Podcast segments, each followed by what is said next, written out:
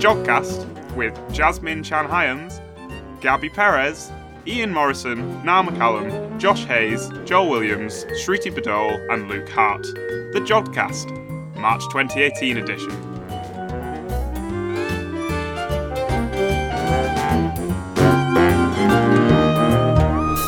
Hello, and welcome to the Jodcast. I'm Niall, and joining me in the studio today is Josh and Joel, or Jojo as I like to call them. Um, for the record, we have never been called Jojo except by Niall repeatedly in the 10 minutes setting up to this. I'm quite upset. We we didn't agree to this. If anything, I might just leave now. Okay, in the show this time, Luke Hart interviews Professor Michael Shara about novae, the American Museum of Natural History, and scuba diving. And Ian Morison and Jasmine Chan Hyams and Gaby Perez take a look at what's happening in the March night sky. But first, before all that, here's Shruti Badole with this month's news. In the news this month, the most distant supernova ever discovered, the discovery of some of the most massive black holes in the universe, and water content in the TRAPPIST 1 planets. Astronomers have discovered the most distant supernova ever detected. A supernova is an explosion of a massive star that takes place at the end of its life cycle. The explosion in news took place around 10.5 billion years ago when the universe was only about a quarter of its present age. The supernova, named DES 16 C2NM, was discovered by an international team of astronomers as part of the Dark Energy Survey that maps millions of galaxies to study dark energy, a mysterious quantity that is believed to cause an accelerated expansion of the universe.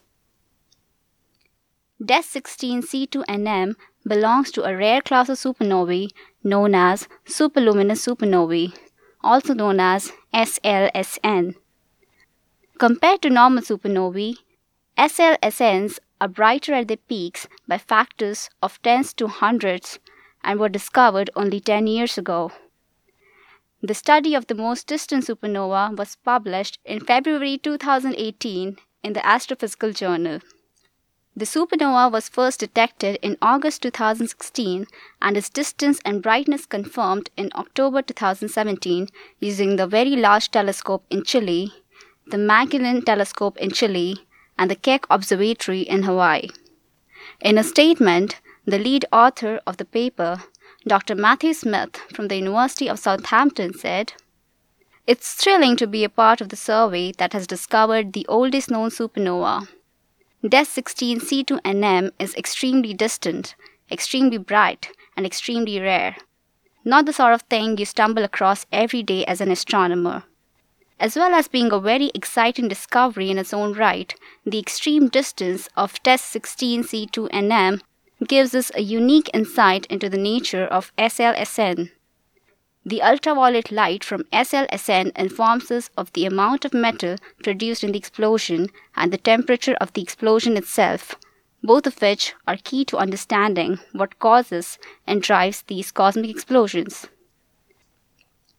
Currently, astronomers use a class of supernovae known as Type 1a supernovae as standard candles. Standard candles are astrophysical objects with known and fixed luminosity and are used to determine astronomical distances. The exact intrinsic brightness of type 1a supernovae is known. The apparent brightness is a function of the distance, thus making them useful as standard candles. Since SLSNs can be 100 times brighter than type 1a supernovae, they could potentially be used as standard candles. But not many SLSNs are known, and the key to use them as standard candles lies in finding as many of them as possible so as to standardize them by finding patterns between the light they emit and the brightness of each SLSN. The team of astronomers is hoping to find more supernovae events at even greater distances using the Dark Energy Survey. In another news, astronomers from the University of Montreal and the Institute of Space Sciences in Spain have discovered what could be the most massive black holes ever found in the universe. The black holes were detected 3.5 billion light years away using NASA's Chandra X ray telescope. the scientists studied 72 galaxies in the middle of some of the most massive and brightest galaxy clusters in the universe and determined the mass of the black holes by analysis of the radio waves and X ray emission captured by Chandra. Around 40% of the black holes were found to be 10 billion times more massive than the Sun, a figure 10 times greater than the early predictions of the astronomers. The growth rate of many of these black holes was found to be faster than the stars in their host galaxies, thus contradicting early research that suggested that these growth rates are similar. The reason behind the ultramassiveness of these black holes remains unexplained so far. And finally, a new study suggests that the planets in the TRAPPIST 1 system could contain 250 times more water compared to the Earth. Ever since its discovery over a year ago, the TRAPPIST 1 system has generated tremendous excitement in the astronomy community because of the similarities between its planets and the Earth. In the latest study, a team of researchers at the University of Bern used computational models to simulate the planetary orbits of TRAPPIST 1 to estimate the masses of the planets, from which the individual densities and compositions of the planets were then deduced. It was found that up to 5% of the planet's composition could be water. To put things in perspective, consider this only 0.02% of the Earth's surface is water. The study, published in the journal Astronomy and Astrophysics, provides new insight into the potential habitability of the TRAPPIST 1 planets. Thanks for that, Shruti. And now, Luke Hart interviews Professor Michael Shara about novae, the American Museum of Natural History, and scuba diving. Hello, my name's Luke Hart, and joining me today is Professor Michael Shara from the American Museum of Natural History. Thank you for being with us today, Michael. Hello, pleasure to be here. okay, so I'd just like to take a quick second to ask you a few questions, and I wanted to know a lot about the American Museum of National History because it's awesome. I'd love to visit someday. Could you please just tell us a little bit about what goes on in the aspect of your job, curating the museum? What, what does that involve day to day? Sure, the title is Curator of Astrophysics. I'm one of three curators of astrophysics. We are the equivalent of university professors uh, in that we are responsible for the care, the maintenance, of the collections in the museum. The museum has 35 million specimens, from insects to a million fish, a million birds, a million bats, and so on, and uh, hundreds of thousands of dinosaur bones. In the case of astrophysics, we don't have any stars or galaxies uh, under uh, glass jars, but we do have, of course, as many petabytes of data. So our collections are entirely digital and inside computers. The idea of the American Museum of Natural History is one, uh, of course, of great collections of much of the world's natural history on display, but it's also a research institution. Of the 1,200 people at the American Museum of Natural History, 200 have PhDs or are studying for PhDs. We have a graduate school. So we are really both a university and a museum and a great, of course, teaching center. Fantastic. So, with all that, what is it about the museum itself and the job that you do that you really enjoy? What, what's the aspects that you enjoy? Well, I would have to say all of it. The, uh, the functional duties that I have, uh, that is, if you will, the taxes in a sense that I pay, I'm not obligated to teach because we don't do graduate courses in astrophysics, though I do have graduate students from Columbia University who do okay. come and are resident uh, with us and, in fact, have done their PhDs with me and with the other curators. So we do mentor graduate students and oversee their PhD research. But the functional work that I do is actually designing either space space shows for our planetarium, a large 3D immersive experience, or designing exhibitions, special exhibitions, that appear for perhaps six or eight months at the museum and then travel to other venues. So in 2001 and 2, I was able to collect most of Einstein's papers, the original wow. papers, and I've held his field equations in my gloved hands. And then in uh, 2011, 12, uh, 13, there was an exhibition called Beyond Planet Earth, which was envisioning where humans will go in the next 500 years. How we will expand off the Earth, terraform Mars, expand into the rest of the solar system, start conducting mining in the asteroid belt, and then begin the tentative steps outside the solar system. So it's really a combination of exhibitions, space shows, management of our very large data collections, and of course, a lot of engaging the public. Wow. Could you possibly tell us about maybe one of the exhibitions that you've you've held recently? Like, what what's, what sort of things been going on? The exhibitions that we have vary. The special exhibitions vary. Uh, we happen to have one right now on mummies. Wow. Uh, there was a marvelous expedition called Race for the Pole, which was the attempts to get to the uh, South Pole. Uh, Scott versus Amundsen. One of our curators uh, did a marvelous job on that one. We've had multiple great dinosaur exhibitions. One of my favorites uh, was also about four or five years ago called Fighting Dinosaurs. It's the only find that's ever been made of two dinosaurs. They've got death grips on each other. They're not very large dinosaurs, but you could see them in combat. And clearly, they succeeded in killing each other during the combat and then were buried in ash or lava or whatever it was that buried them and preserved them for the many millions of years. But we have exhibitions that are entirely cultural. There was a beautiful exhibition on Cuba. The United States, of course, has been utterly disengaged and, in fact, had sanctions on Cuba for much of the last 40 years. So we were the first museum that was able to go there, engage with uh, people in the street as well as uh, in the government, but mostly in science. And we held large collecting expeditions there. So our expeditions really span all of biology, both invertebrate and vertebrate biology, as well as astrophysics, earth sciences, anthropology, really almost every area of human interest. Fantastic. I love dinosaurs, but I feel like I owe it to the listeners to maybe get back onto the topic of astrophysics, as it were. Sure. so we're very privileged today to have you talking at the JBCA colloquium about nova and supernovae. Could you possibly, for our listeners, mm-hmm. Give a bite size into novae and supernovae and sort of the differences and the features that they exhibit?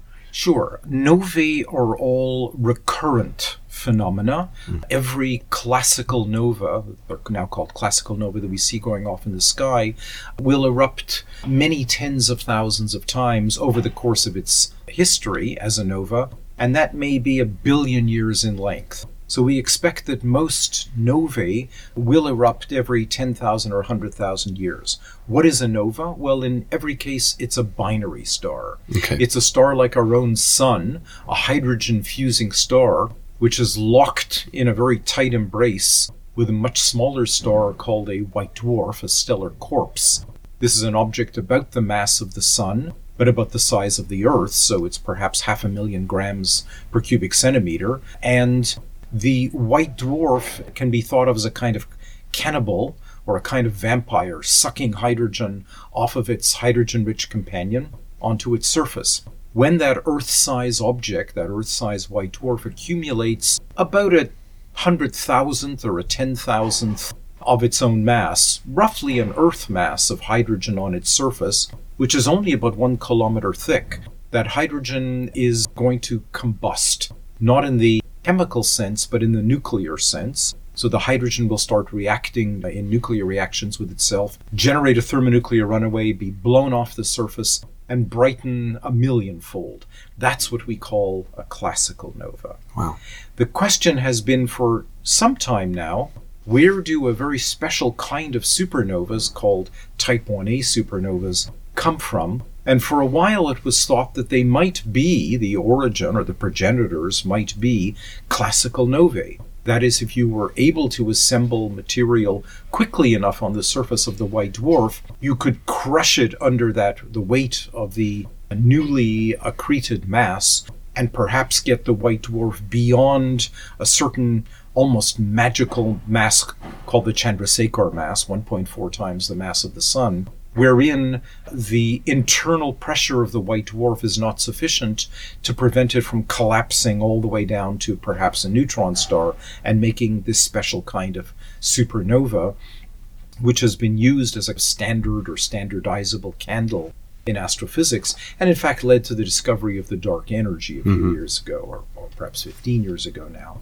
The idea that classical novae give rise to type 1a supernovas has largely been shown to be incorrect, say the last 10 or 15 years, except for one special case of nova, where if instead of an ordinary hydrogen burning star like the Sun, if you replace that with a red giant star, which is able to transfer matter much faster onto the white dwarf, then the hydrogen can burn very, very quickly and non explosively and can, in fact, grow the mass of the white dwarf towards that 1.4 solar mass limit. This is a special case. We're still not certain if this can be a significant fraction of all type 1a supernovae, but there's at least one and now probably two good cases of observations of distant type 1a supernovae where we do see a lot of hydrogen present, which indicates the presence of probably a red giant star. But this is still a distinct minority of all Yeah. such cases.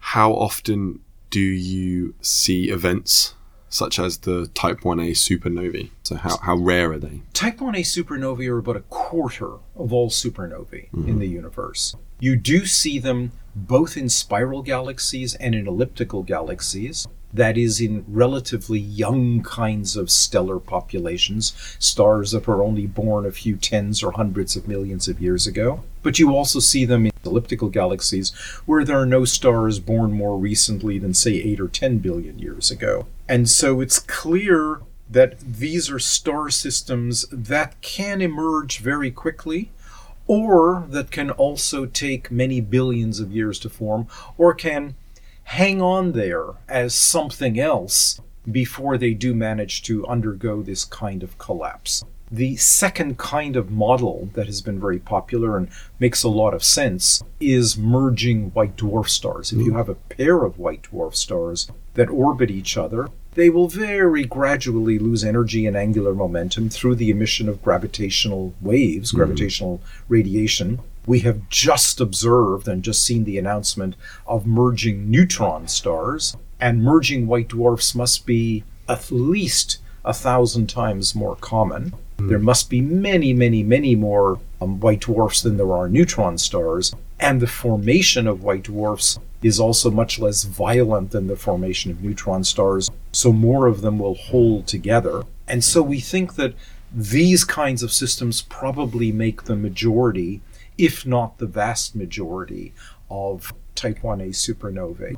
There's one escape hatch for that statement. It might be incorrect in certain special stellar populations. In spiral galaxies, we still don't really know. In elliptical galaxies, because of this preponderance of evidence that's been accumulating, including some of the things I'll talk about today in my own colloquium, we're pretty sure that the vast majority of such systems must be very old populations, which are almost certainly only these, or, or the vast majority are these merging white dwarfs. Wow. Okay. While we're talking about novae and supernovae, I did some reading and I found quite recently, actually, in August, I believe that you led a study that found a nova that was predicted by, was it Koreans 600 years ago? Could you tell us a little bit more about that? Sure. Well, in 1437, mm-hmm. a- and to be more exact, on the 11th of March in 1437, Korean imperial, I'm going to say astrologers, they weren't really astronomers, though they did observe the sky every night, so in some sense they were observational astronomers, did note the appearance of a new star or a guest star in their asterism, an asterism they called Wei, which we refer to today as the tail of Scorpius. And it's important to note that they did these observations from very close to what is today the large city of Seoul in uh, South Korea. Seoul is um, at around 40 something degrees north latitude, whereas the tail of Wei, the Scorpius, is at minus 40 degrees declination. So this object was only a few degrees above the horizon. It would have been seen in March. The object could really not have been seen until almost twilight, only the last hour of the night. And in March in Seoul, it's pretty darn cold. So these hmm. half frozen astronomers noted the rising of a new star, something they had never seen before. It must have been pretty bright to catch hmm. their attention. They noted also that this star was seen for 14 days and then vanished and was never seen again. And that's too quick for a supernova. Hmm. So the only thing it could have been, really, is a classical nova erupting. This was pointed out by Richard Stephenson at uh, Durham many years ago, as well as other great historians of astronomy. And both I and Mike Bode, a colleague here in the UK, have been hunting for the remnants of this nova for much of the last 20 years. On and off, we haven't devoted our entire careers to it, but it's been one of those things that's been a thorn in our side, in our sides, because we have made predictions about what old novae should look like. If we clearly think that we understand what novae are like, then we should be able to say what this 580 year old object should look like. And I, with some other colleagues, predicted way back in 1986 that an old nova, which for the first 10 or 20 or 30 or even 50 years after its eruption looks like a very high mass transferring, very bright system, which is quite stable in its brightness, should, after a few hundred years, transition and become a much fainter object, which we call a dwarf nova, something which has hiccups in its brightness, which can hmm. brighten 10 or even a hundredfold for a few days, as the accreting disk of matter around the white dwarf star collapses periodically onto the white dwarf. Hunting for it on and off, on and off, on and off turned up nothing because it turns out we were looking between the wrong two stars in the tail of Scorpius. The Korean record said that the new star was between the second and third star, and we searched assiduously long and hard, found nothing there. About 18 months ago, I decided, well, there's so many new catalogs in astronomy, so much online data. Why don't I just expand the search twofold? As soon as I did, literally within 30 minutes, I found the nova. And the way I found it was by realizing that within these catalogs there was both a newly found cataclysmic variable star and there was an old planetary nebula, or believed to be planetary hmm. nebula, between the next two stars over. And there was a coincidence between them. Now, hmm. the people who'd found the cataclysmic variable had not realized it was sitting inside a planetary nebula. The people who'd found the planetary nebula had not found the cataclysmic hmm. variable. No one had put these two together. And when I went and looked at my own photographic plates from 30 years ago when I started the search, there was the planetary nebula, there was the cataclysmic variable. It was staring me right in the face, and I had seen it, and I'd even noted it in my notes from 30 years ago, but ignored it because it was between the wrong, Wrong two place. stars. It was in the wrong place, but it wasn't. Now, I was then able to go back and reconstruct why these two stars, the second and third star in Wei, might not be the second and third star. They might only be the first and second. It depends on an interpretation of where the first star is. And the first star is defined by the easternmost star of the constellation. And that actually changed back, oh, around 1000 AD because of the precession of the Earth. The, the Earth wobbles on a 24,000 year time scale, and that wobble changes the positions of stars very, very slightly. Hmm. So if I use that interpretation, the location of the cataclysmic variable in the planetary nebula matched. How, though, could I prove that the two really were connected and this really was connected to the nova 1437? That is where a bit of detective work and some luck came in. The cataclysmic variable that was known was off center. It was hmm. not in the center of the planetary nebula. In fact, it was way off center. And that made very little sense. Nova explosions should be, in some sense, relatively symmetric. They might be more elongated in one direction than the other. But the central star, in all nova shells that we know of, up to about 100 years old, are pretty much at the center. This one, 600 years later, was really off center, way mm-hmm. off center. And the answer I realized was that the nova, since it was so bright, had to be close. It had to be close, and if it was close, it could have a large proper motion, a large motion across the sky. That proper motion could then carry it away from where the explosion happened quite a bit in the course of 600 years. But the stuff blown off, the ejecta from the explosion, would in fact be slowed down very quickly by the interstellar medium, by the gas in the Milky hmm. Way. By analogy, imagine that you're zipping down the highway in your convertible and you have a bag full of confetti.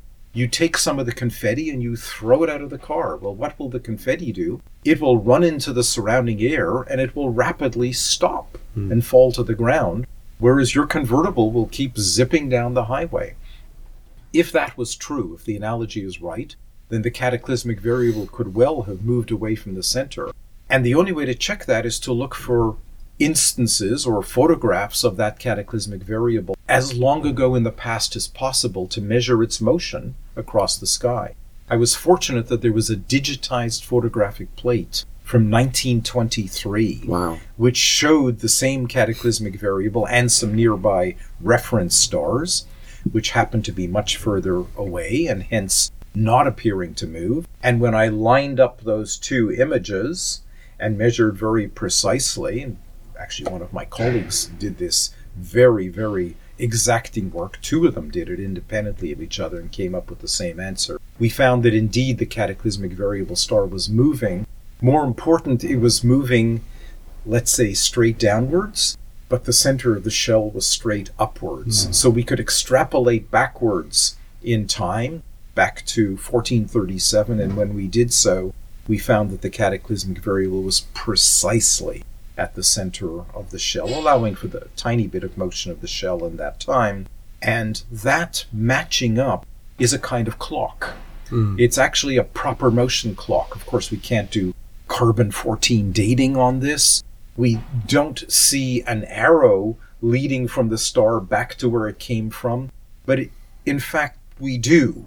We do see a kind of arrow, which is the star's motion, and it's that proper motion clock that allowed us to really nail where the star was. And the lovely thing about it is that the star is now a dwarf nova.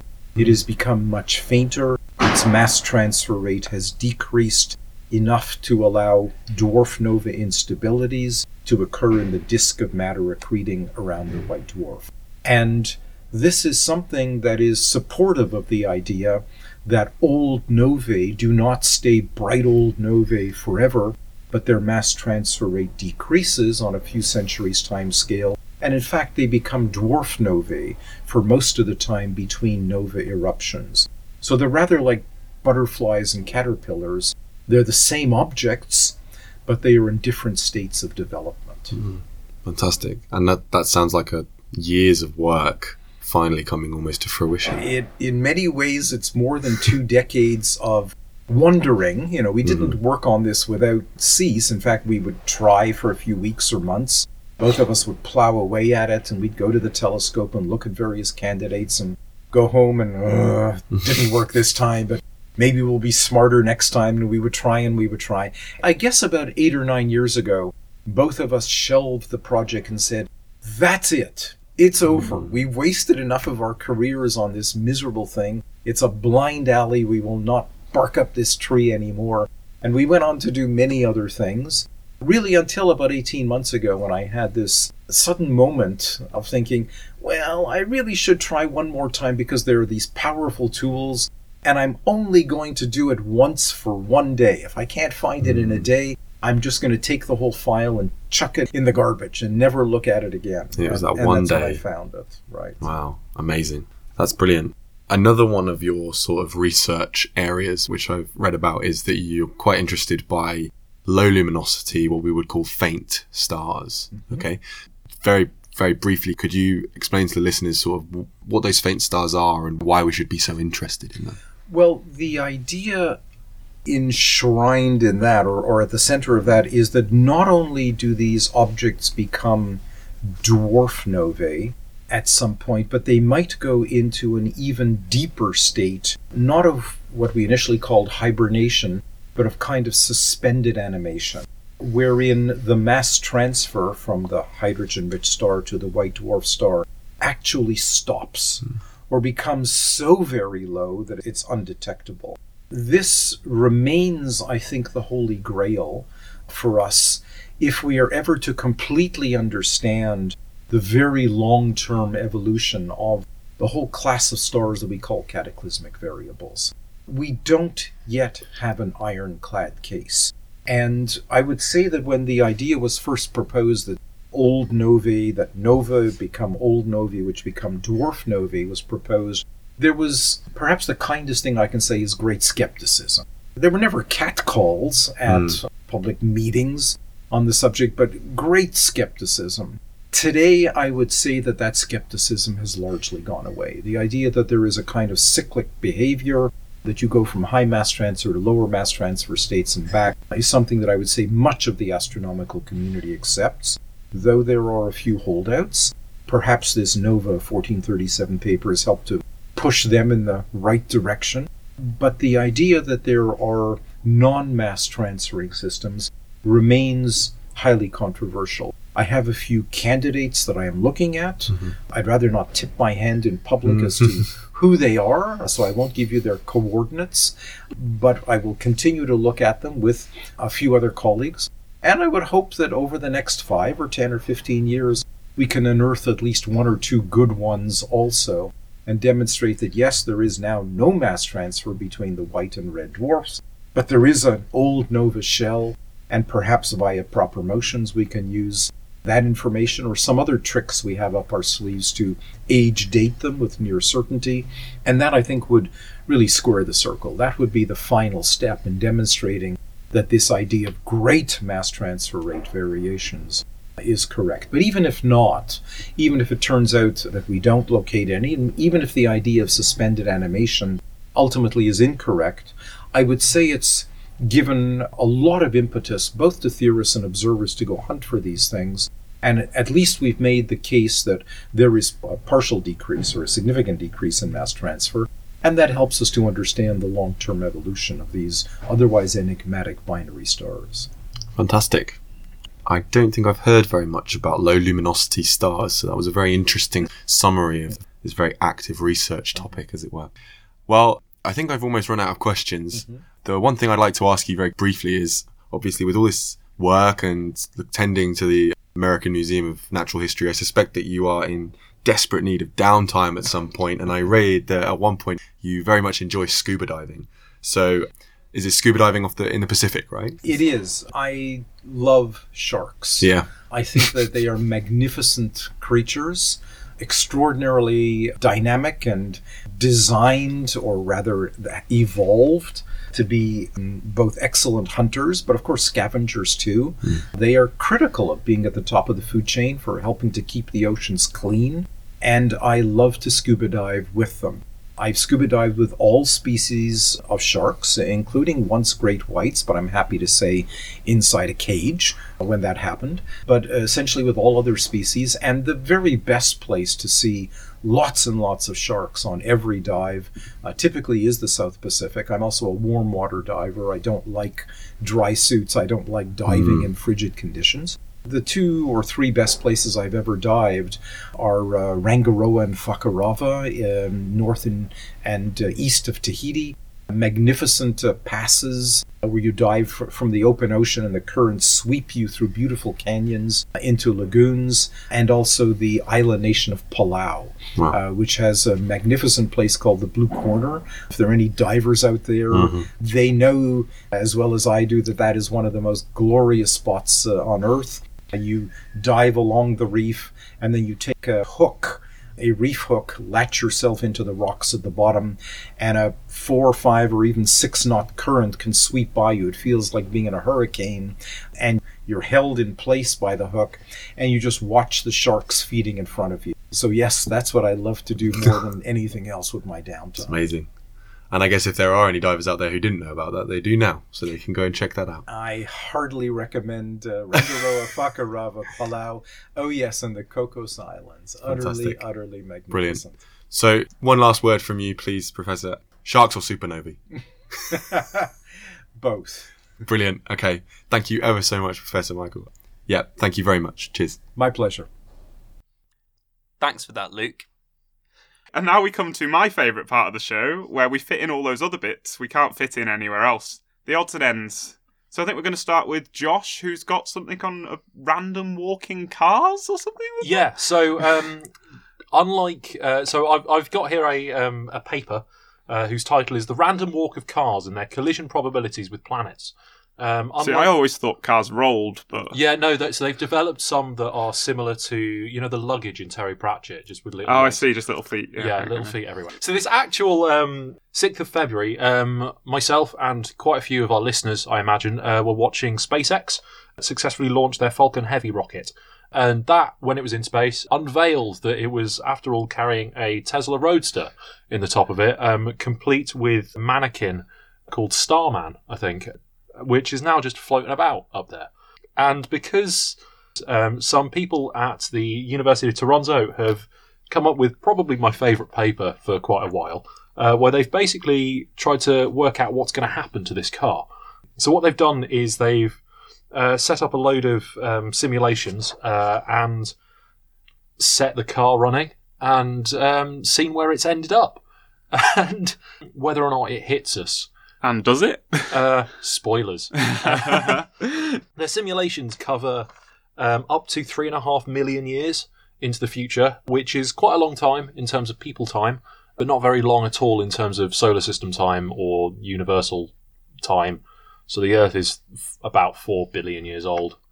So basically, they um, they they look at what happens in the short and long term uh, timescales, and um, pretty much so.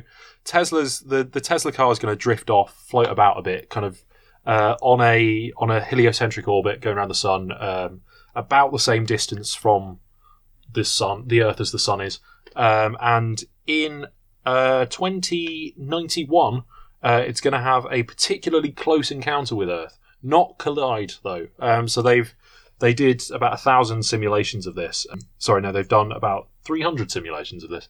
So Um, that's like 83 years from now. So Yes. like, we So- could still be alive, just about. Yeah, just about to see a car swing past. Certainly Um, young people might be. Like, Yeah, young people. we right might now. be pushing it, but We might be immortal by then. You never Yeah, know. yeah, you we never might all know. be yeah, robots. that's true. Um, but they, yeah, so they've um, looked at it and they're basically just um, at that point it just becomes chaotic. So there's um, pretty much chaos theory comes in. So a tiny perturbation, a tiny change in initial conditions lead to a really different outcome. Uh, so like butterfly effect. yeah, the butterfly effect. Um, and so they kind of then look further ahead in time, uh, up to about three and a half million years, uh, and work out the probability of um, the car colliding with any of the terrestrial planets or the sun. Um, and they find that basically uh, Mars and Mercury are safe. Uh, they've got nothing to worry about. Venus has about a 2% chance of a collision Okay. um, in the next, uh, well, as, uh, one and a half million years, and then it kind of just flatlines. Is that relatively high in comparison to the other planets, or Um, so, in comparison to the other planets that aren't Earth, yes, because the other ones are completely safe as far as the simulation. right? concerned. Okay. Whereas, um, by after about three million years, um, there is a ten percent chance that uh, the car will hit Earth. Okay, that's Um, getting like better odds there. I'd take that bet. Yeah. So- Um, however, you can compare that though to um, if you uh, there, so there are um, studies of lunar ejecta. So if you um, if you hit the moon with a big rock, some smaller bits of rock fly off. Um, and these these are lunar ejecta, um, and there is about a fifty percent chance that those will hit Earth. okay. Um, so we're more likely to be hit by bits of moon rock than a flying car. But um, sp- Maybe if we send more flying cars May- up, yeah. it'll bump the odds up though. So. Yeah, I never thought I'd actually have to have this discussion. what are the that pa- apparently the odds of being hit by a rock are less are greater than being hit by a flying car, but the odds of that is not nil. Right. Okay. I Yep, didn't. that's fair. Yeah, um, fly, flying space car, I think. It's like chitty chitty bang bang style. yes. do, do they take into account whether the car decays some in under sort of harsh space radiation? um, no. Uh, the, Because that would, I mean, surely the mass changes, right? Yeah, so the, the like in in reality, like the mass would change. It's probably going to get hit by lots of little things and like more bits. And oh, whoops, I'm just dropping my water.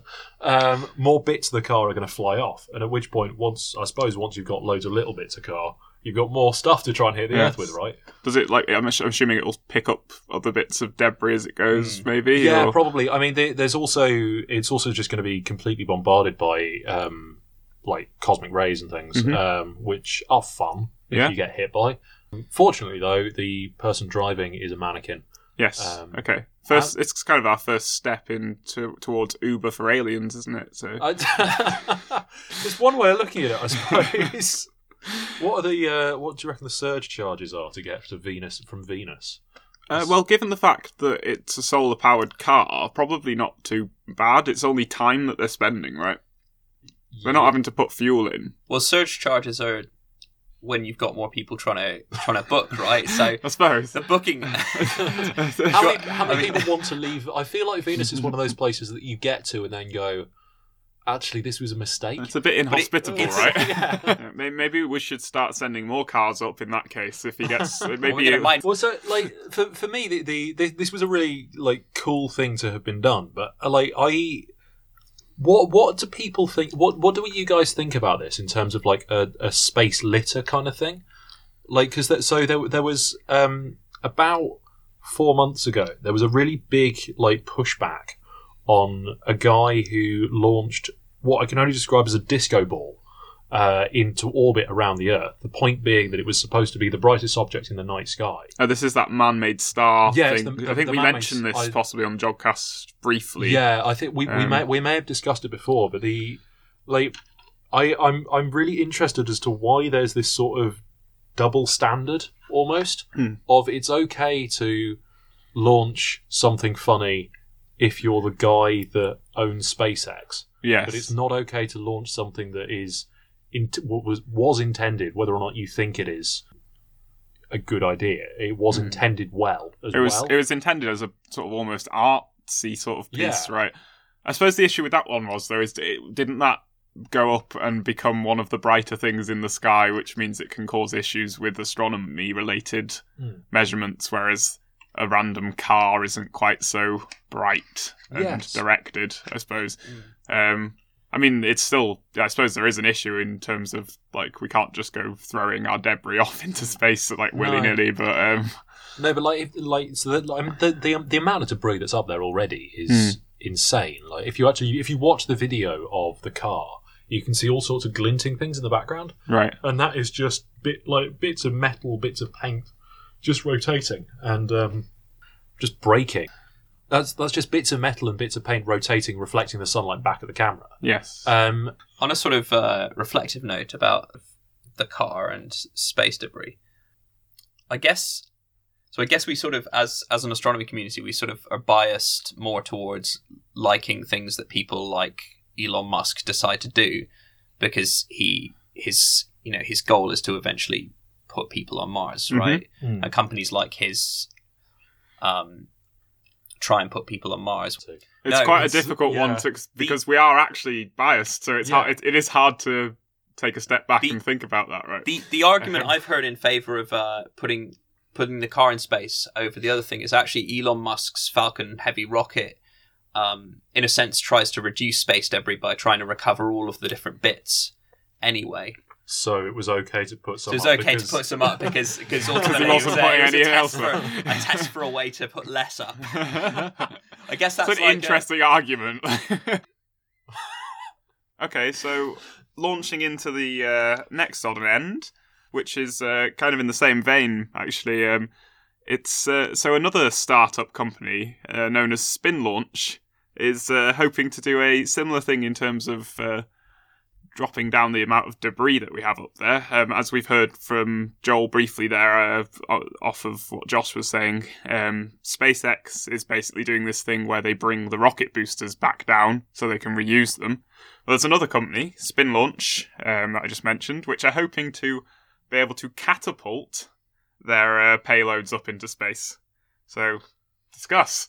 I'm sorry, what? I think there was a Miniclip game several years ago called called Hedgehogs or Space Program or something like that, where your aim was to launch hedgehogs into space using a catapult, and then you got various upgrades that made it slightly easier. And someone has clearly, somewhere down the line, played this game and gone, you know what? What if we actually tried to do this? So, did was one of the upgrades getting to the point where they build a centrifuge inside of a vacuum? No. Is that what they're doing? So, so right, right, no, no, no. Can we, can we have slightly more information on? Because I, I assume this isn't like a. It's not a medieval, no, trebuchet no, type thing. not not Like- quite. It's not quite that. No. So basically, they're building a centrifuge inside. Well, they're going to build a centrifuge, place it inside a vacuum, and then spin it up to like insanely high speeds. And obviously, there's minimal friction with it being in a vacuum.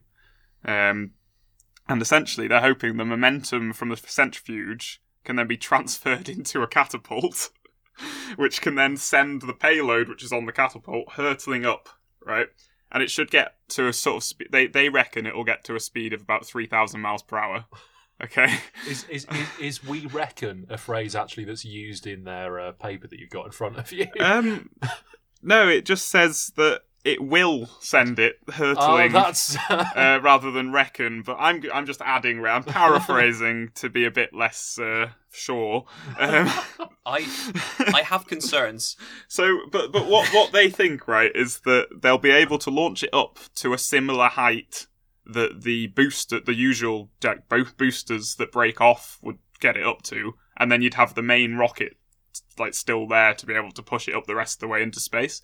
But that would like severely reduce debris and also reduce the more expensive part of the launch, which is actually the boosters, which have the majority of the fuel um, and also like a, a lot of the, the material that Yeah. gets left. So that so like if it can work, it's actually a really good idea. But um, I, Also reduce a any sort of organic or person or or material to to a fine jelly because because your initial impulse like you can transfer all that momentum from the centrifuge. You can get that centrifuge up to speed really slowly. For example you can have a low acceleration get that up to a ridiculous speed. Mhm. but if you're going to try to fairly instantaneously transfer that moment well you're going to have to pretty instantaneously transfer that momentum to whatever object you're launching up. That that's going to be a very, very, very, very, very, very, very, very rapid acceleration. Yes, that's true. Okay. Astronauts train for years to um, not to not jellify under so, under a fairly arguably l- much lower acceleration I think so. I think this is more in terms of trying to launch satellites up, let's say, rather than people. I don't think we're just going to be like, yeah, you sit in there I think it'd and be have at it. I guess for like a Um, goods, a heavy good satellite Mm. or just pu- raw raw materials to build other So satellites. they have good. actually mentioned this briefly, um, and they've they basically said like, with such an aggressive toss is how they've worded it.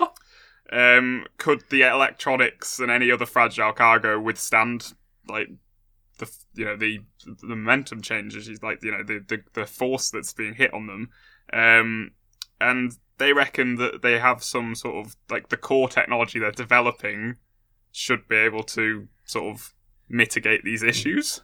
Knowing um, rockets and rocket history, this may well involve chickens. It's- Oh my word!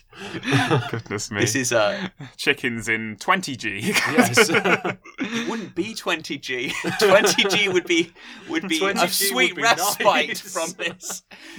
The, I mean, you you wouldn't be able to launch a, a space telescope with this. The everything would be broken. Everything, I, Your mirrors. I, I, I'm just. I what I want to know is how they plan on transferring the momentum from a small centrifuge. Like, so, so how how big's the centrifuge? Like, are, are they, and how are they transferring that momentum so quickly without not only not breaking the rocket, but not breaking the thing that's transferring the momentum? so they've kind of skipped over those details, unfortunately. I, I feel I feel like this hasn't quite been Hmm. thought out. Yeah, I'm I'm wondering if maybe this is all a bit hush hush at the minute though, because they wouldn't want to. Oh, so what? Actually, so sorry. Joel has just been miming to me that I think that he thinks that they're going to actually strap the rocket to the centrifuge, and then just at the right time. Let go. go. I mean, you never know. I mean, I mean to be fair, people do. That's how you throw the hammer, right? Yeah, I mean, it's true. Yeah, be you fair, spin around and round and round and let go eventually. It's like That that way doing you, it for years. that way you can avoid some semblance of jellification, right? Hmm. Because How you, are you? Sp- ha- have Oh, you that's seen true the because size the, of the, change the change in momentum wouldn't be like because it, it would grad it would gradually build up Yeah, in you, yeah, But you've true. got less of it because Um, it does because rockets have to be so long because they have to hold tons of fuel for the booster stage. Yeah, but you're right? s- yeah, but you're you can make you're, it shorter. You're still like rotating something the size of a fairly long room. Yeah, maybe it would have to be like a London Eye size centrifuge or something. Yeah, Maybe like- it is. maybe it is. Like, Well, they, and- as I said, oh, they've not mentioned the size. Well, no, because like, like you know when you're at the fairground and you've got those ones where you stick to the wall Mm. and they they start flat and then they kind of just rotate Yeah. round. Yeah, so yes. it might well be something like that. I mean, Wall of Death, like- I think they're called. Yeah, the wall of death. That's the one. How- but then you'd need like a really deep hole in the ground so that your rocket didn't just end up nose diving straight down. It and then if it went wrong, you'd just end up firing it across a country and start a war. I feel like this is really not a good mean, you wouldn't idea. necessarily need a massive hole in the ground. You could just have a big two two big tall towers and then an axle. Like Right. a like a Ferris wheel, Yeah. it, it, it makes a like a, a gigantic vacuum filled. So we reckon that we've got this down to we're going to be launching rockets up into space using like a souped up Ferris wheel. In my Um, head, in my head, the vacuum chamber is like a bell jar chamber as Mm. well. Um, it, it does beg That's the the other interesting point. How are they going to keep it all in, in the vacuum and then also be able to throw it out if it You- if it's on the? You, you, you have a little trap door in the top of the They bell just open it at the right yeah, You time. just open it at the right time. okay, okay. Yeah, Oh, what, man. what what could go wrong? Oh, the ca- Those Oh. chicken, those The chickens are in for a the, uh, rough intake ride. of- ride. Um, Um, I do. I- How like, have they tried? Yeah, you actually, yeah, you couldn't, you couldn't, Couldn't open do that. trap No. doors. No. Have you, have you vacuums tried to? How have you tried to? Have they tried to? Sorry, have you? Have they tried to Have they come up tried with to build it? uh, I I think it's just in the planning stages at the moment. So, um, Thank goodness. however, the company was founded in 2014, so mean, they've had four years of planning now. So maybe they're getting close. They've probably had four years of people sat around tables like us going, Why did Why we did we agree do to this? I mean, like we we might be mocking them. At, actually, they might have come up with a really ingenious solution. So, well, maybe that's the thing. yeah, maybe. They- well, We'll in fact, be- they, we'll be- we'll do be- mention that the acceleration of the vehicle is is supposed to be gradual. So I'm guessing it is in some way. Like it, mu- it must already strapped in some way. Um, but they don't mention how it's strapped and how it's let go. It's it's all it's kind of it is skimmed over here. definitely cable ties. So I mean, yeah, and then they cable you ties and could duct tape. you could put get cable ties of the strength that they'll break at the right time. You see that? That would work. I'm just for view, just for the listeners. I'm shaking my head right now. Joel is lying. um, so that that kind of sums up that. so on to uh, Joel's um, odd and end, which I believe is also to do with some flying tech hitting Earth. Um, so I think this constitutes as more odd and less end. Um, so the article says on the 9th of February, David Clarke, a journalist and a lecturer at Sheffield Hallam University, examined some metal shards from the London Science Museum's archive and discovered that they were from a 18 inch an 18 inch metal saucer that had been discovered in 1957 as a sort of UFO discovery. a- 18 inch. It was an 18 inch So like a wok. Yeah, so so so in 1957, this uh this 18 inch wok sized UFO was discovered in Silpho Moor near Scarborough. So they chopped this uh, UFO up into bits and uh, sent it off for an ex- uh, for examination. And um, the reason it had got Can I What- just clarify Yeah, go something? on. Where did they find it? in Silpho Moor near Scarborough. Did they see it flying? No, so they So found it's not a UFO. it's not a UFO. So they so they, It's a ULO. Yeah. So it's like landed object. so you so don't they, know it's landed. It, it might just have been on the ground. let, let him. Well, let the well, who man knows? finish. Well, okay, so so so they found it on the ground. These three men from Scarborough th- found it on the ground, and it had uh, it had weird hieroglyphics on the bottom, and they were very similar. To, it was very similar to the well, the hieroglyphics weren't, but the fact that it had hieroglyphics were similar to the saucer discovered on the ground in New Mexico, in Roswell, New Mexico. Okay, that's the very famous before. one, right? The very very famous. So so it's similar to that, and the um the Silpho Moor, which is what they call it, saucer, eighteen inch saucer. Bear in mind, it's it's only eighteen inches Okay, across. okay. Also contained a small book that also had hieroglyphics on the front, Does it say what size the book is? Presumably smaller than eighteen inches. Um, so this this book. Milk cont- pan size. well, here's here's the really weird bit, right? So so a cafe owner who who was also from sort of Scarborough, claimed to decipher this this book. He claimed to be able to read it in this weird alien language. So And, cafe owners in uh, Scarborough, they're Scarborough are very clever then. very good linguists. Yes. I've heard uh, extraterrestrial, um, so exolinguists is there is there Oh. tea, tea cakes and exolinguistics. Hmm. Well, it's, it would be Eccles cakes, wouldn't it? Up in Yorkshire? Quite Yorkshire. a cool cafe Yeah, name, actually. It's open one. The Jodcast opening a cafe near you. Um, moving, so moving on. So this uh, this cafe owner who uh, who claimed to be able to interpret it interpreted this book as uh, being written by an alien named Ulo, and being a being a prediction about an atomic war. Apparently, in quotes, the the book said, "You will improve or disappear." I mean, that is what my uh, PhD supervisor keeps saying. To me. Um, it's. I thought that was just me. no, you've been saying it to me as well. Ah, okay, worry. yeah, yeah. Many people say it to me. so so shortly after the discovery of this um this book and this weird metal upside down walk, uh, which the pictures of looked like they'd strapped a really large spinning top and put a uh, one of those uh, dish lids that you put on top of uh, fancy silver tray food. Are these Um, pictures copyrighted, or will we, be able to put them on the website? I mean, it's just from the BBC website. So right? I think they're probably out of copyright. It's 1957. Okay, so photos. we, we, we'll put them on the Um, website for you to have a look at then. We'll try to. Um, so, this, so this saucer was cut up and it's sent off to metallurgists to determine if, in fact, it was a flying saucer from outer space. And uh, metallurgists and other experts who looked at it determined it had no special properties at all, no weird electronics at all, and had apparently never been into outer space. what? No, Um. in fact, it came from Earth. Did they then cook a stir fry in it? I mean, it, it's it's wok sized. It's not wok shaped. Presumably, that's why it disappeared. It, it so it just went missing. So they sent off all the shards and then just never got them back. Oh, okay. And they So- only discovered these bits of uh these bits on well they were discovered on the 9th of February by David Clarke, the journalist. so, journalist. what year was this in?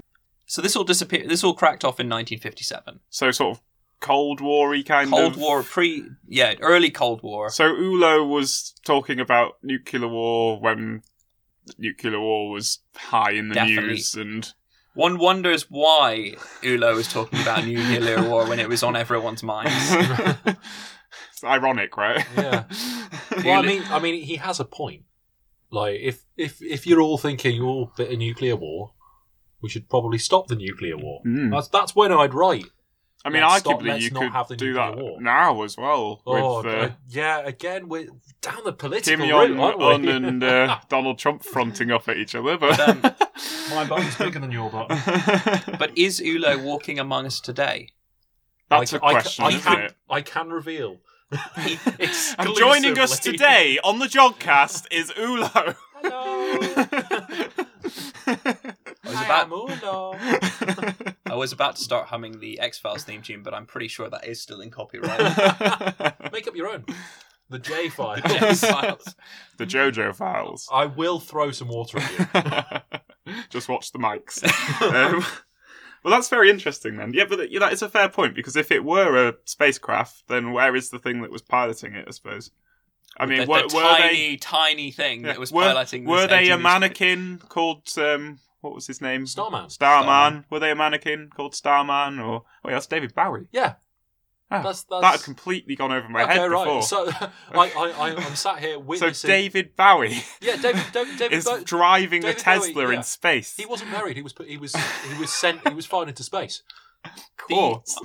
That's a really cool way to, to have a funeral. well, one of the uh, one of the promo videos they put out for the Falcon Heavy launch was uh was the just the video of the car flying and uh, and the uh, tune uh, the ground control to Major Tom playing in the background as well. it's quite, it was quite good. It was one of the official SpaceX videos. believe we're also not allowed to sing that on here. No, we can't. We don't have the copyright for That's that either. pity. I also can't sing it.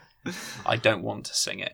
I Right. refuse to murder a song. so we've had cars driving in space, catapults throwing things into space, and then woks Flying landing from uh, No, space. flying saucers not even being in space. Oh yes, that's true. That's true. So maybe if we put all of that together, we could catapult an 18-inch wok inside of a car, piloted by David Bowie, um, maybe we could put a book in it and warn some other planet about some war that they're going to have. Or some other- Cool. Well, that clarifies the odds and ends. So now moving on, uh, here's Ian Morison with this month's night sky. The night sky for March 2018. Well, after dark, that lovely region of the sky surrounding Orion, its three stars pointing down to the left towards Sirius in Canis Major, and up to the right to Taurus and the Hyades and the Pleiades cluster. These are now sinking towards the west. Still quite high, though, are Castor and Pollux in Gemini, the heavenly twins. Down to the left of the uppermost of the twins, their feet, is a rather nice open cluster M35, which you can pick up with binoculars on a dark, clear night. Going higher up still towards the bright star, yellowish star Capella, there are some other open clusters in the constellation of Auriga, again moving over towards the west. Towards the south is a rather faint region which contains the constellation of Cancer, the crab. But again with binoculars, there is a very nice open cluster, M44, the beehive cluster or Praesepe, and that's a worthwhile thing to look at. And then we come over to Leo, the lion, resting on its haunches, I think, like the lions in Trafalgar Square. Its brightest star is Regulus at the lower right hand corner. Rising over towards the east is a bright star called Arcturus at the bottom of the constellation of Bootes. And over to its right, getting towards overhead, it's actually a very nice time of the year to observe the plough in the constellation of Ursa Major. Uh, there are two nice galaxies that you can see with uh, certainly a small telescope, M81 and M82, and they're up to the right of the plough. If you start at the lower left corner of the plough, or the saucepan in the case of when it's called the Big Dipper, move up towards the top right star, which is Dubhe, and carry on by the same amount, you'll actually reach where they're located. So still quite a nice lot of things to observe, just with your eyes and binoculars on a dark, clear night. Well, what about the planets? Well, for quite a while now, all of the planetary observations have been in the morning. But at least now, this month, we have two planets, Venus and Mercury, which we can actually see after dusk. We'll start with Jupiter. It's now rising just before midnight at the beginning of March, and in fact, about an hour earlier by month's end, so you can stay up late to see it. Initially, it has a 39 arc second disk and it shines at magnitude minus 2.2. But as the month progresses, its apparent diameter increases to 42.5 arc seconds and its brightness to magnitude minus 2.4. Jupiter will transit before dawn, and so will enable the giant planet to be seen with the equatorial bands, sometimes the great, but I should say reducing in size, red spot, and up to the four of the Galilean moons as they weave their way around it. Sadly, Jupiter, lying in Libra during the month, is heading towards the southern part of the ecliptic and will only have an elevation of about 20 degrees when crossing the meridian. Atmospheric dispersion will thus hinder our view, and it might be worth considering purchasing the ZWO atmospheric dispersion corrector, which will counteract the atmosphere's effects. It costs somewhat over £100. Well, Saturn is now rising around 3 a.m. at the start of the month and just after 2 a.m. at its end. With an angular size of 16.3 arc seconds, it climbs higher before dawn and so becomes easier to spot as the month progresses. Its brightness increases from plus 0.6 to plus 0.5 magnitudes. The rings were at their widest towards the end of last year and are still at about 25 to 26 degrees to the line of sight, well open, and that's very nice. Saturn is now lying in Sagittarius, just three degrees above the topmost star of the teapot. Sadly, even when in opposition later in the year, it will only reach an elevation of just over 15 degrees above the horizon when crossing the meridian. Again, an atmospheric dispersion corrector could be very useful. Mercury.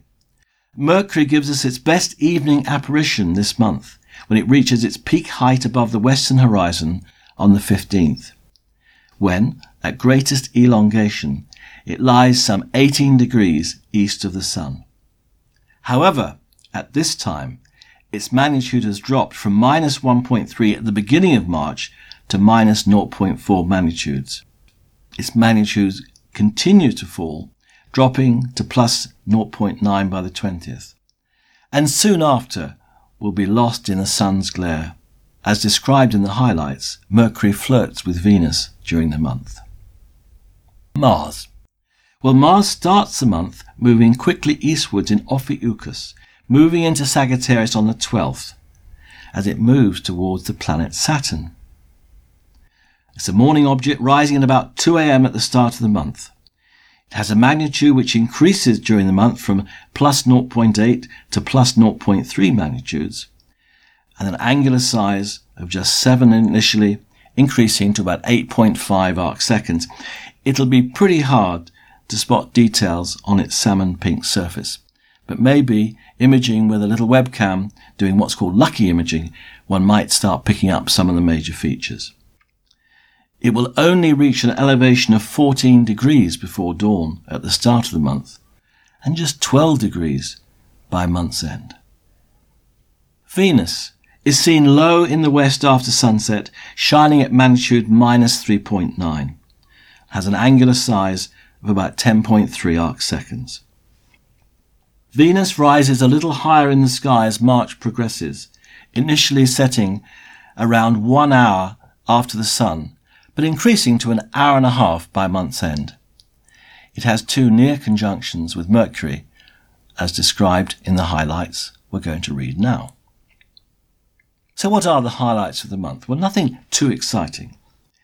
But on March the 2nd to March the 4th, after sunset, Venus and Mercury are within 1.3 degrees of each other. So given a clear sky and you need a low western horizon, you should be able to spot them. Their closest is on the third, when they are just 1.1 degrees apart. Now you might well need binoculars to penetrate the sky's residual brightness, but please do not use them until after the sun has set. On March the 10th, 11th, before dawn, we can see Saturn, Mars, and a waning crescent moon, lying to the upper left of Mars on the 10th and the upper left of Saturn on the 11th on March the 19th, after sunset, you can spot Venus, Mercury, and, if you're lucky, a very thin crescent moon. Looking west after sunset on the 19th, and given a very low western horizon, one might be able to spot Venus near Mercury, which is close to maximum elongation from the Sun. A very thin crescent moon, just two days after new, will be seen to the upper left. Again, Binoculars may well be needed, but please do not use them before the sun has set, and that's a pretty tough observing challenge, I think. In the evening of March the 23rd, the moon coming towards first quarter will lie within the Hyades cluster. After it's set from the UK, sadly, it will occult Aldebaran, which, as I'm sure you know, is a red giant star lying between our solar system and the cluster. And finally, a nice object on the moon's surface, the Alpine Valley, best seen on the nights of March the 8th and the 24th when the terminator is close. So they're two good nights to observe an interesting feature on the moon if you have a small telescope. Close to the limb is the Apennine mountain chain that marks the edge of Mare Imbrium. Towards the upper end you should see the cleft across them, which is called the Alpine Valley. It is about seven miles wide and 79 miles long. The dark crater Plato is visible nearby. You may also see the shadow cast by the mountain Mont Piton, lying not far away in Mare Imbrium. This is a very interesting region of the moon. Well, I hope you get some enjoyable and clear nights during March. Thanks for that, Ian. And now for our Antipodean listeners, we welcome Jasmine Chan Hyams and Gaby Perez from Carter Observatory with the night sky where you are. Hi, this is Jasmine and Gabriella coming to you from Wellington, Aotearoa, here to talk to you about the southern night skies in the month of March. Hi there, Gabriella here from Wellington, New Zealand. I work at Space Place at the Carter Observatory as a telescope operator. Um, I've been staring at the southern skies for most of my life, and as a child, I saw a fully mapped out globe, and I realized that there was not much more to explore or find here on Earth, so I became fascinated with space. And ever since, I've wanted to explore the universe and beyond. And now I bring the universe to me, mostly through collecting its light with either my eyes, a pair of binoculars, or a telescope. And I'm Jasmine. I'm a PhD biotech student at Victoria University of Wellington. But who I am is a scientist, a stargazer, and a storyteller. We are wishing a fond farewell to Dr. Claire Bretherton, who has contributed so much to this podcast over the years. Thank you for teaching me about treasuring that moment of awe when you share a wonder of the universe with someone who has never seen anything like it before. You will be sorely missed at Space Place, and we wish you all the very best in your new job. Looking up into the night skies is one of the true delights of living in the Southern Hemisphere, especially here in Aotearoa, New Zealand, where it is easy to get away from the bright city lights, and where we get a broader and brighter view of the Milky Way. Early in the month of March, we can look forward to gazing upon many star studded Greek heroes and mythical creatures. We can use these constellations as guideposts to find deep sky objects, including beautiful nebulae and special features of our southern skies. Our journey begins with the Greek constellation Orion, who appears in the skies after full dark in the north northwest for the month of March. For many of us, finding the three bright stars that form Orion's belt were probably the first thing you could proudly identify as a child. These three stars are second magnitude stars. You can also see with the naked eye Betelgeuse, located in Orion's armpit, a red supergiant hundreds of times larger than our Sun. Yet the brightest star of this constellation is Rigel, a blue star at Orion's ankle. Blue stars are the hottest kind of stars you'll find in the night skies, while red stars are cooling down, burning out the last of their heat energy and expanding. Just below his belt, you'll find the Orion Emission Nebula, M42, a huge star forming cloud. More than two widths of our moon across, it lies about 1500 light years away. With the naked eye, it appears as a diffuse cloudy patch, but through a telescope, you can see the clouds of dust and gas, uh, lit up by the baby stars they are forming. From Orion's belt, it's just a star jump to the right and up to find Sirius, the brightest star in our skies. Sirius is seriously bright, at about 20 times brighter than our Sun, and only 8.6 light years away. Sirius is part of the Canis Major constellation, one of the two dog companions that accompany the hunter Orion. Below Canis Major, you can look for the two stars that form Canis Minor.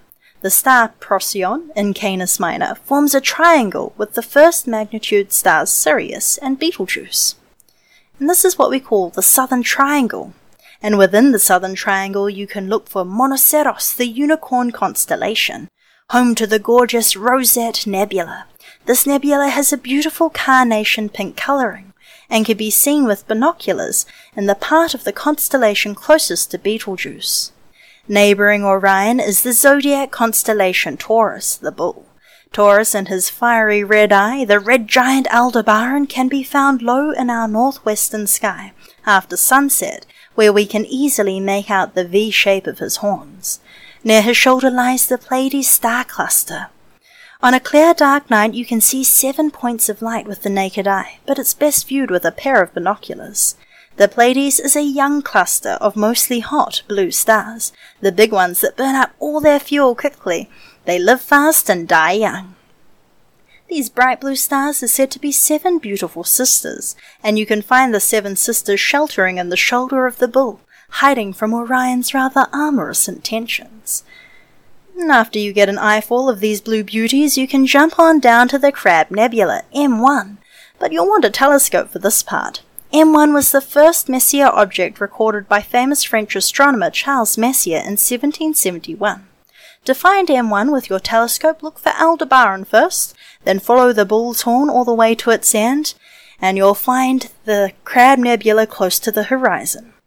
Large apertures are needed to make out the filamentous detail. The Crab Nebula was first viewed more than a thousand years ago by ancient Chinese astronomers who recorded a bright light forming in this area of the skies.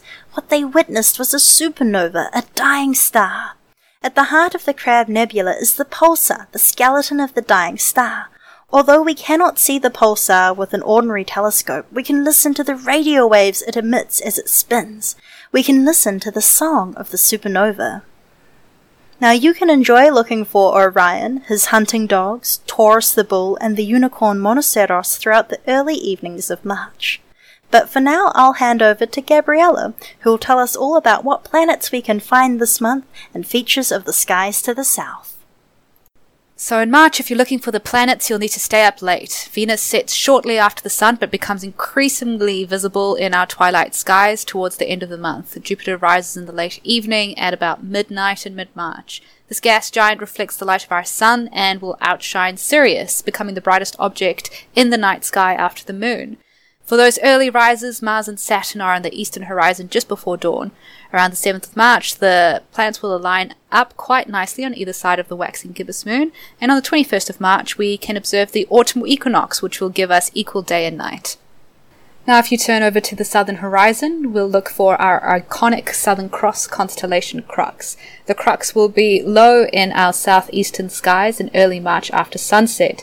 We can use the pointer stars, the reddy orange Alpha Centauri, and the bluey white Beta Centauri to identify the true Southern Cross. There's a lot of things in the sky that could make a cross shape. So as the night progresses, the Southern Cross will journey around the South Celestial Pole center as the Earth spins bringing with it um, the dark patches that stretch out across our beautiful view of the Milky Way. Um, these patches represent the giant moa, now an extinct large flightless bird native to New Zealand. Um, these dark patches obstruct the light from faraway stars from reaching us here on Earth and signify uh, massive interstellar objects called dark nebulas. And these dark nebulas can be seen quite easily in the backdrop of the Milky Way, as the large concentrations of starlight surrounding them helps us see them better. The head of the Moa sits by the Crux constellation, nearby the star Beta Crucis and um, the Jewel Box cluster. This dark nebula is usually known as the Coal Sack Nebula, this densely packed molecular cloud. Now, much like coal itself, it could ignite one day as it becomes an active stellar nursery, shining up as one of the brightest sections in our night sky. Now, following the Moa's ascent, Scorpius also rises in the east. In Maori star lore, we know this as the legendary fishhook of Maui, Te Mata Maui. And then where the Milky Way bulges near to Scorpius in a zone we know as Sagittarius A, uh, which is the galactic center, we have the brightest view of our own galaxy. And from the galactic center, we received all the intense radio feedback suggesting the supermassive black hole at the center of our Milky Way. Now, using the Southern Cross, we can find Canopus, the second brightest true star in our sky. It is part of the Carina constellation, the keel of the Argo Navis. Uh, the ship used to dominate the night sky as the largest constellation. Um, in March, it's located just above the Crux. In the center of this constellation is the Great Carina Nebula, which uh, houses the giant red dying star Eta Carina. Eta Carina actually used to um, outshine Canopus for a brief while when it went through an event known as an imposter supernova. Um, this hardy star is now encased in the Homunculus Nebula and has faded, and we can only really see it through a telescope now.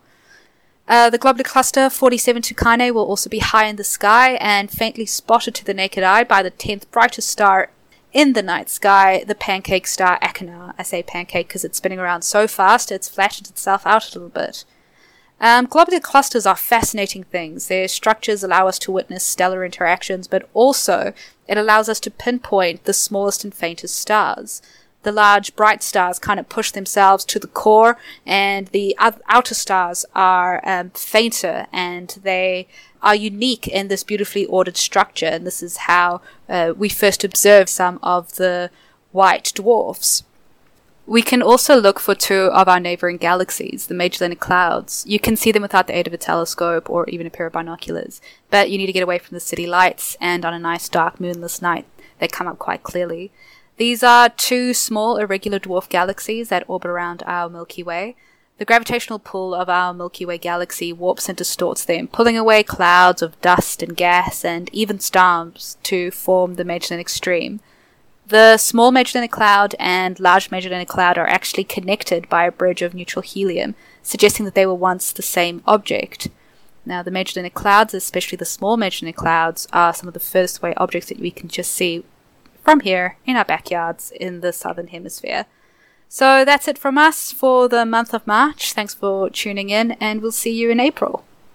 And we wish you all very happy stargazing. Thanks for that, Jasmine and Gaby. And now on to the feedback. Um, so we've we've uh, had one. We've had an email from Teresa uh, who says, uh, "Hi, Jodcast team. Just wanted to let you know how much I appreciate the Jodcast. I've been sick in bed and haven't had the energy to do much else but listen to the Jodcast, and all of that astrophysics and nerd conversation has been helping me feel better. Thanks." Colon close brackets, which I believe, if you rotate, is a smiley face. Yeah, get well soon, Teresa. I hope you're all. Uh, I hope you're better uh, by the time this goes out yeah, uh, we that's all the feedback we've had. So please send us more. Uh, we like receiving postcards, emails. So if you if you want to get in touch, actually, so you can do so via the website at www.jodcast.net. Twitter at twitter.com forward slash Jodcast. Facebook at facebook.com slash Jodcast. YouTube at youtube.com forward slash Jodcast. Flickr at flickr.com forward slash groups forward slash Jodcast. And don't forget, you can send us post. The address is on the website, but for those of you that can't access the website, uh, it is the Jodcast, Jodrell Bank Centre for Astrophysics, Alan Turing Building, Oxford Road, Manchester, M139PL. Send us your postcards. That'll be fun. Um, if you're listening to us uh, on your favourite podcast uh, app, uh, did you know that you can find us on your favourite podcast app? Thanks for that, John. Okay, so that sums up this show. So thanks to Luke Hart for the interview, Shruti Badole for the news, Ian Morison for Night Sky North, Jasmine Chan and Gaby Perez for Night Sky South.